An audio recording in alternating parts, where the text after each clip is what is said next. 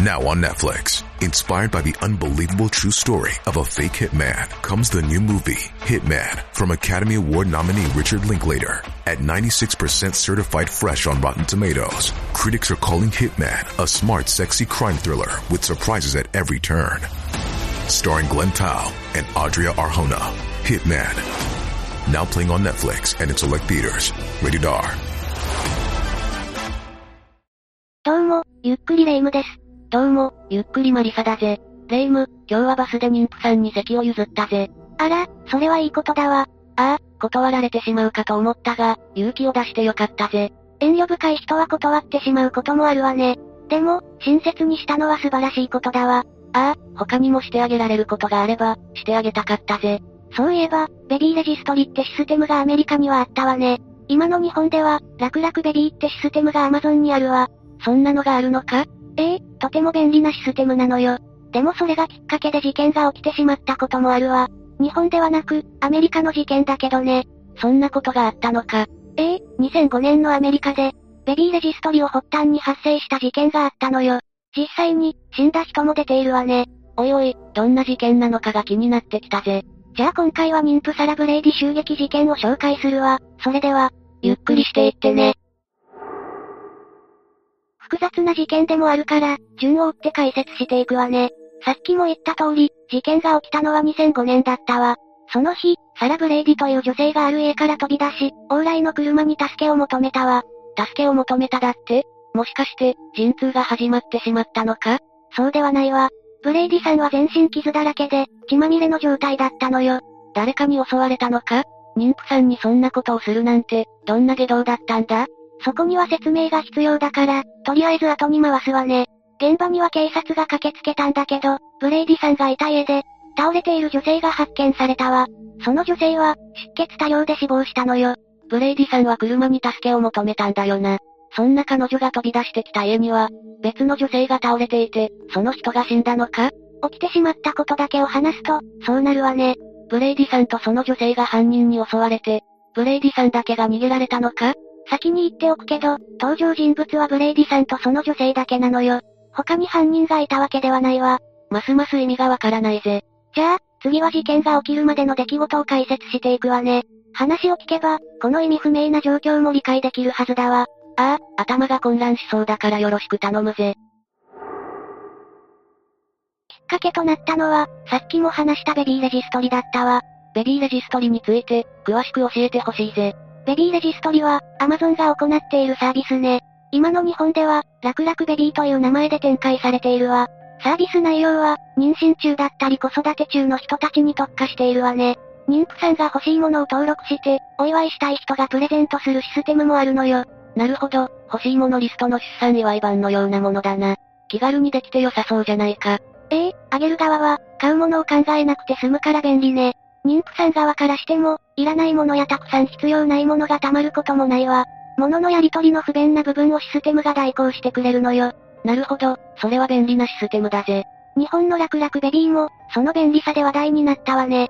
お試しセットが売り切れになるなんて話題も出ていたわ。解説では技術の悪用ばかり聞かされるから、こういう話に癒されてしまうぜ。技術っていうのは、こういうことのために使われるべきだよな。あげるものを考える時間を楽しみたい人には、少し野暮かもしれないけど、便利よね。でも、さっきも言ったようにベビーレジストリが事件のきっかけになってしまったわ。悪用されてしまったのよ。まあ、そうなるよな。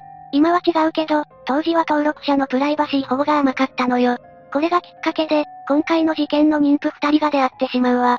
一人がブレイディさんだよな。ええサラ・ブレイディは、1979年生まれの女性だったわ。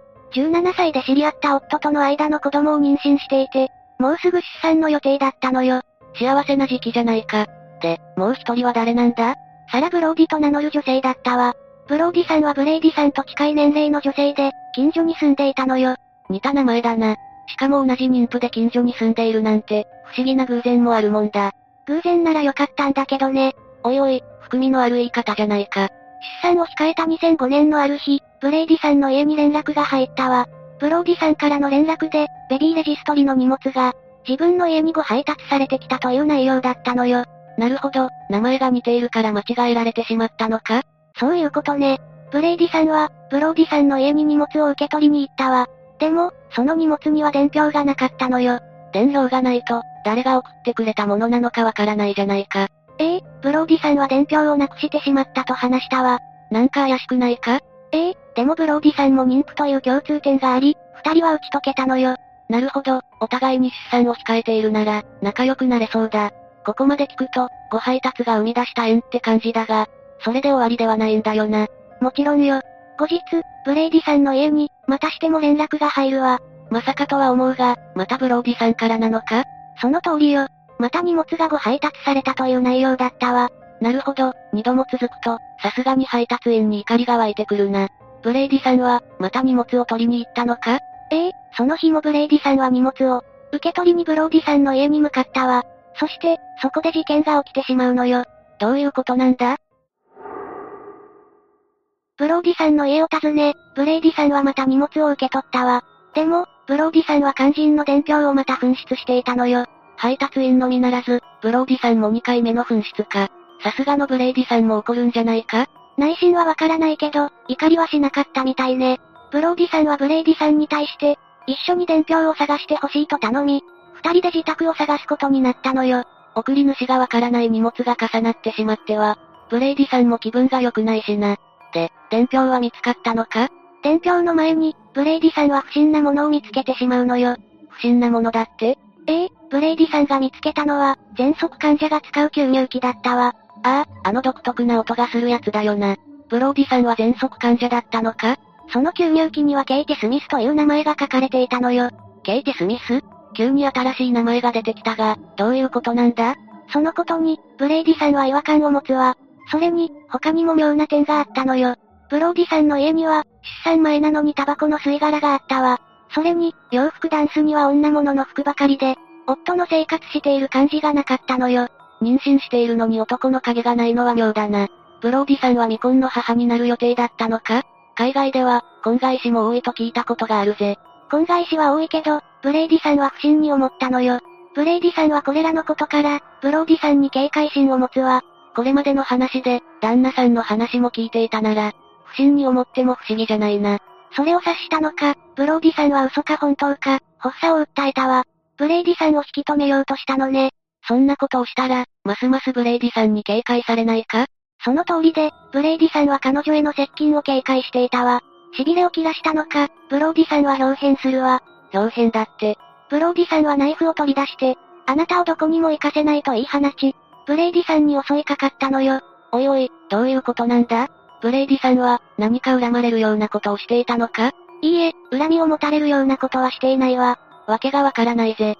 しかし、黙って殺されるわけにもいかないし、ブレイディさんは抵抗したんだよな。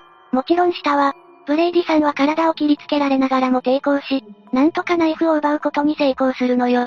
でも、争う中で、ブレイディさんはそのナイフを、ブローディさんの肩に刺してしまうわ。ナイフを持って襲ってこられたんだから、必死で抵抗するのも無理ないぜ。冷静な判断なんてできないし、ブレイディさんを責めることはできないぜ。これによりブローディさんは倒れ、ブレイディさんは家から逃げ出したわ。そして、血まみれの状態で、道を走っていた車に助けを求めたのよ。なるほど、それで最初の状況に繋がるわけだな。となると、ブローディさんは死亡してしまったわけか。ええ死因は出血多量だったわ。ブローディさんの赤ちゃんは無事だったのか？それなんだけど、ブローディさんは妊婦じゃなかったのよ。なんだって？さらに言うと、ブローディという名前も偽名なのよ。本当の名前は、吸引機に書かれていたケイティ・スミスだったの。スミスは、ブレイディさんを騙して殺そうとしていたのよ。名前も妊娠の事実も偽って、ブレイディさんを殺そうとしたのか？どうしてそんなことをしようと思ったのか、わけがわからないぜ。ブローディ、いや、スミスのことを教えてくれよ。どうしてスミスは名前を偽って、しかも妊婦だと嘘をついていたんだ？ブレイディさんを狙った意味もわからないぜ。一言で言ってしまうと、スミスは、ブレイディさんの赤ちゃんを奪おうとしていたのよ。奪うだって？ええ、ブレイディさんのお腹を切開して、赤ちゃんを取り出そうとしたの。そして、自分の子供にしようとしていたのよ。奪うって、本当に奪い取るつもりだったんだな。どうしてそんなことをしたのか、ますます謎が深まるぜ。スミスは赤ちゃんに執着していたのよ。きっかけになったのは、過去のボーイフレンドとの別れ話だったわ。ボーイフレンドがいたのか。だが、それと赤ちゃんがどう関係してくるんだ？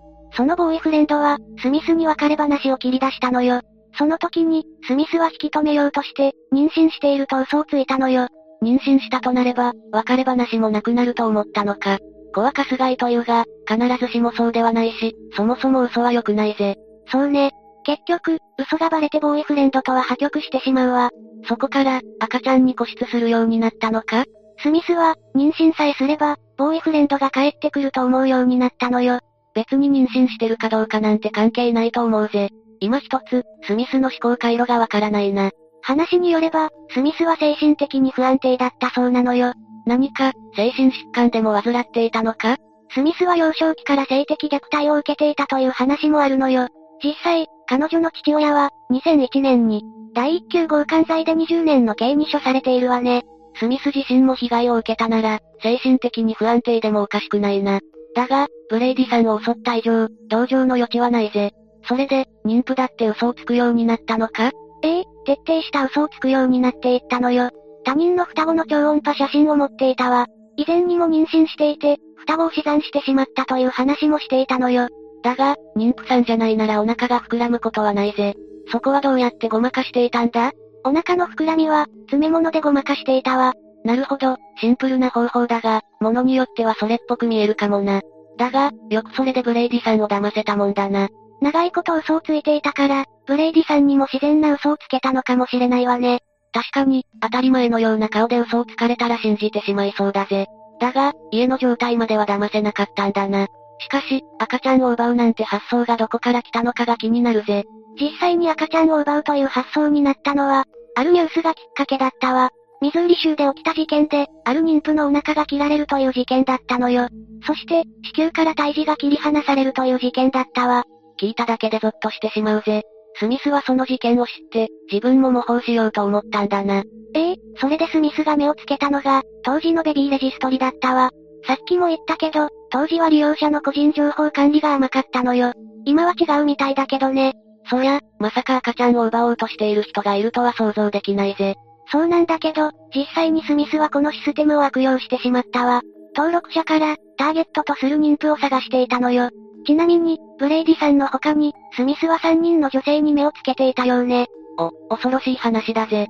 それで似た偽名を使って誤配達を装って、ブレイディさんに接近したわけか。お粗末な方法のようにも思えるが、怖い話だぜ。実際に、ブレイディさんも家に上がってしまっているわ。下手をしたら、そのまま悪夢のような事件に発展した可能性があったのよ。ブレイディさんが無事でよかったぜ。だが、抵抗の結果とはいえ、ブレイディさんはスミスを殺したことになるよな。大丈夫だったのか？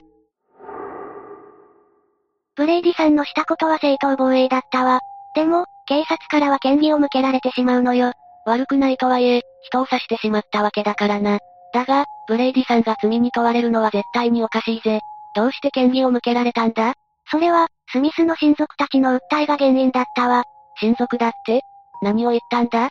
ブレイディさんは、5000ドルでスミスに赤ん坊を、譲渡する約束をしていた、と言い出したのよ。スミスがブレイディさんを襲ったのは、その約束を反故にされたからだと主張したわ。おいおい、今までの話を聞くに、そんな事実はかけらほどもないじゃないか。そうなんだけど、これによってブレイディさんは警察に嫌疑を向けられたのよ。捜査の過程で、嘘発見器をつけられての聴取も行われたわ。わけのわからない女性に襲われて傷だらけになって、さらに警察にまで疑われるのか。ブレイディさんがかわいそうすぎるぜ。妊婦さんにこんなストレスを与えるなんて、腹が立ってしょうがないな。結果的に、ブレイディさんはどうなったんだ？ブレイディさんは事件の翌年の2006年4月に、無罪が認められたわ。正当防衛がしっかり認められたのよ。そ、それはよかったぜ。騙されて襲われて殺されかけて、さらに逮捕までされたら踏んだり蹴ったりもいいところだからな。ブレイディさんは、事件後の2005年2月16日には無事に出産もしているわ。生まれてきたのは、元気な女の子だったそうよ。おお、それは何よりだぜ。事件の怪我や、嫌疑をかけられたストレスが出産に響く可能性を心配したが、安心だ。だが、無実の決め手になったのは何だったんだ？大きな要素となったのは、スミスの家にあったものね。捜査の結果、スミスの部屋にはベビー用品の他に、出産用の手術器具などがあったのよ。それは決定的じゃないか。その事実があったのに、ブレイディさんは嫌疑をかけられたのか？そういうことになるわね。結果的に無罪になったからいいものの、これで下手に逮捕されたら悲惨でしかなかったわ。まったくだぜ。今回の話はどうだった？いやはや、恐ろしい話だったぜ。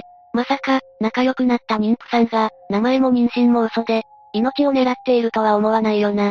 しかも、目的が赤ちゃんを奪い取ることなんて、なおさら思いもしないわよね。ブレイディさんは生還し、嫌疑も晴れたけど、一つ間違えれば本当に悲惨なことになっていたわ。ミズーリ州の事件の再来にならなくてよかったな。それに、出産も無事にできたようで本当にほっとしたぜ。ブレイディさんとご家族が幸せに過ごしているなら、何も言うことはないな。その通りね。怖い目に遭ってしまった分、これからは穏やかに過ごしてほしいわ。娘さんはもうそろそろ20代になるけど、元気に成長しているそうよ。色々と怖くなる事件だったが、それが聞けて安心したぜ。というわけで今回は妊婦サラブレイディ襲撃事件について紹介したわ。それでは、次回もゆっくりしていってね。